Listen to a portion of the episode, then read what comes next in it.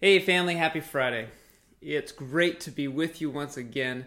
I hope you're doing well, that you have had a good week, you're staying healthy, active, connected. We have made it to the end of this week together, so here is a celebratory Friday high five for you. Today is April 3rd, and I cannot think of a better way to end the week than to be gathered with each of you to hear from God's Word, be held in His grace and strengthened in our faith. So, as we begin our time together, will you pray with me? Almighty God, you gave your only begotten Son to take our nature upon himself. Grant that we, your children, adopted by your grace, may daily be renewed by your Holy Spirit. Bless this time that we have together in your word. Through Jesus Christ our Lord. Amen. We are continuing our Friday series through the Gospel of Mark, looking at the real Jesus. Today, our text is Mark chapter 10, verses 32 through 45, and we are blessed to hear from Pastor Jim Henkell. Our series, The Real Jesus, continues with a word from Mark 10. Then James and John, the sons of Zebedee, came to him. Teacher, they said, we want you to do for us whatever we ask. What do you want me to do for you? he asked. They replied, Let one of us sit at your right and the other at your left in your glory. You don't know what you are asking, Jesus said. Can you drink the cup I drink? It's my right. That phrase has become a mantra in our culture. It's my right to switch dorms if I don't like my roommate. It's my right to make decisions about the baby inside of my body. It's my right to sleep with whomever makes me happy. That insistence on rights may have been just as familiar in the time of the disciples as it is in our time. James and John seem to not just make a request, but even have an assumption of rights.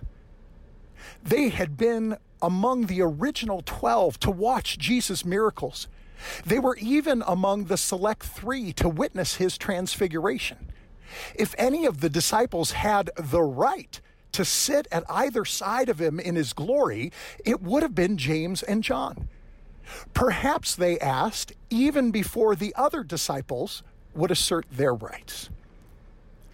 But Jesus' response had nothing to do with rights my son learned something about rights and roles as a baseball pitcher. He spent his entire collegiate career pitching for the same team and even serving as its captain. And during his last year, there may have been a sense uh, of rights. You know, it, it would have been his right to pitch in some of the biggest games uh, or to relieve in some of the key moments. But he didn't have that experience. There were pitchers that threw harder than he did. There were others that located better than he did. And he had a different role. That role was to bring the team together, to motivate the guys no matter the circumstance, to help his teammates understand what it is that the coach was trying to accomplish. And it was the experience of that role more than the insistence on the rights that made a difference. That's the sense we get from Jesus. Because he responds to James and John by asking a question about role Can you drink the cup that I drink? The cup is a metaphorical reference to the punishment that Jesus will endure for our sin. And his question of them is Will that be your role? Are you able to do that? And they are so consumed by their desire for glory, they believe they could. And they would be pleased to take that role. But Jesus goes even further. There's a phrase that is overlooked in this passage. Jesus expresses that the positions on his right and left are not for him to grant, but are for those for whom they have been prepared. the indication is that it is the role of someone else to put people in those positions. That would be his father. His father's role is uh, to select those who might be in those positions, to know the timing of the last day, to bring about that expression of glory. Jesus' role is to drink the cup, to endure the hardship, to suffer the punishment. And you never hear him insist on his rights, that he would have the right to remain in heaven and not deal with the people of earth, that he would have the right uh, to be honored and worshiped rather than mocked and vilified as he hung there on that cross. It was not his insistence on rights, uh, but his embrace of the role that made all the difference for us, that saved us. And that is an emphasis that we find in the midst of this pandemic. Though we are part of a culture uh, that highlights that phrase, it's my right, we're experiencing a transition from the emphasis on rights to roles. It may be my right uh, to drive to any state that I want. It may be my right to sit and eat at a restaurant. It may be my right to hang out with my friends. But that ought not be my role. Uh, my role needs to be to stay at home uh, and, and to not spread the virus. And, and that emphasis on role over rights is a different one in our culture. It's not one that, that people expect. Jesus even references that with the disciples when he declares, The rulers of the Gentiles lord it over them. They insist on their rights. They want to be regarded and have people treat them a particular way. But not so with you. That even though that may be the way of the world, it is not the manner of the kingdom. There, the emphasis is on roles the manner in which we serve others even as we have been served, in which we forgive others even as we have been forgiven, because the Son of Man did not come to be served, but to serve and to give his life as a ransom for many. That distinction between rights and roles is so meaningful and valuable, not just in our culture, but throughout Scripture. It is a reminder to us that the phrase, it's my right, is not nearly as important as the phrase, it's his role. Because that's what made all the difference for us. In his name and for his name's sake. Amen. It can be tough to honestly reflect on Jesus' words and apply them to us. They make us well aware of our sin and how much we may not even notice how turned in on ourselves we are. I invite you to join in singing the song This Dust, written by one of our own alum, Kip Fox, as we confess to God our sin riddled lives and lean into the love and mercy He gives through a Savior who would come to us, drink the cup, and redeem us. For He indeed washes away all our sin and reigns over us with mercy.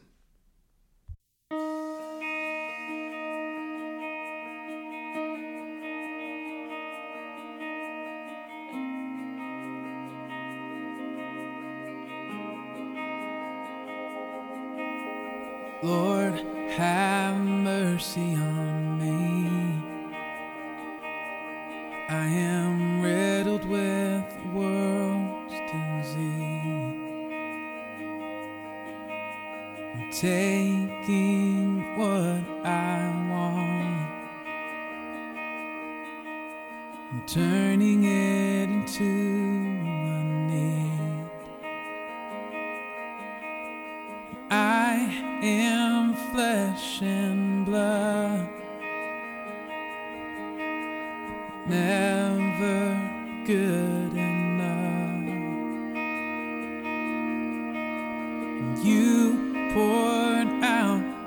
love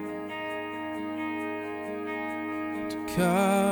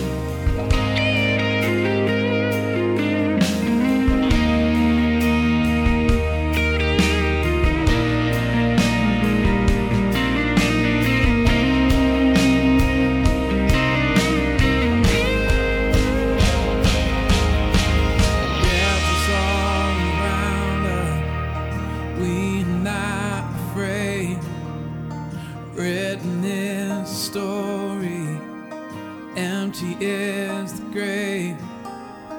Death is all around us. We're not afraid. Written is the story. Empty is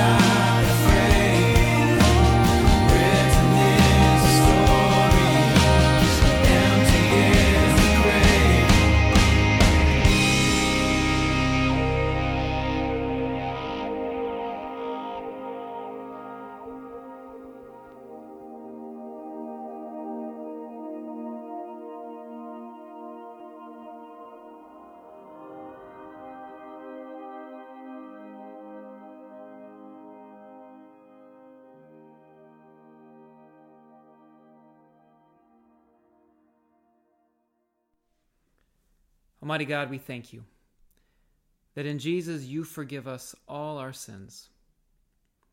By your Holy Spirit, equip us to be less concerned with the rights we desire to cling to and claim, and instead to step faithfully into the roles that you have for us in this world.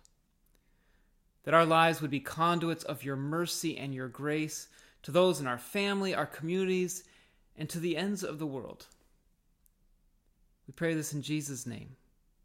Amen. Well, friends, that brings us to the end of another week. I look forward to getting together with you again on Monday. Until then, the Lord Almighty bless you and direct your days and your deeds in his peace. Amen.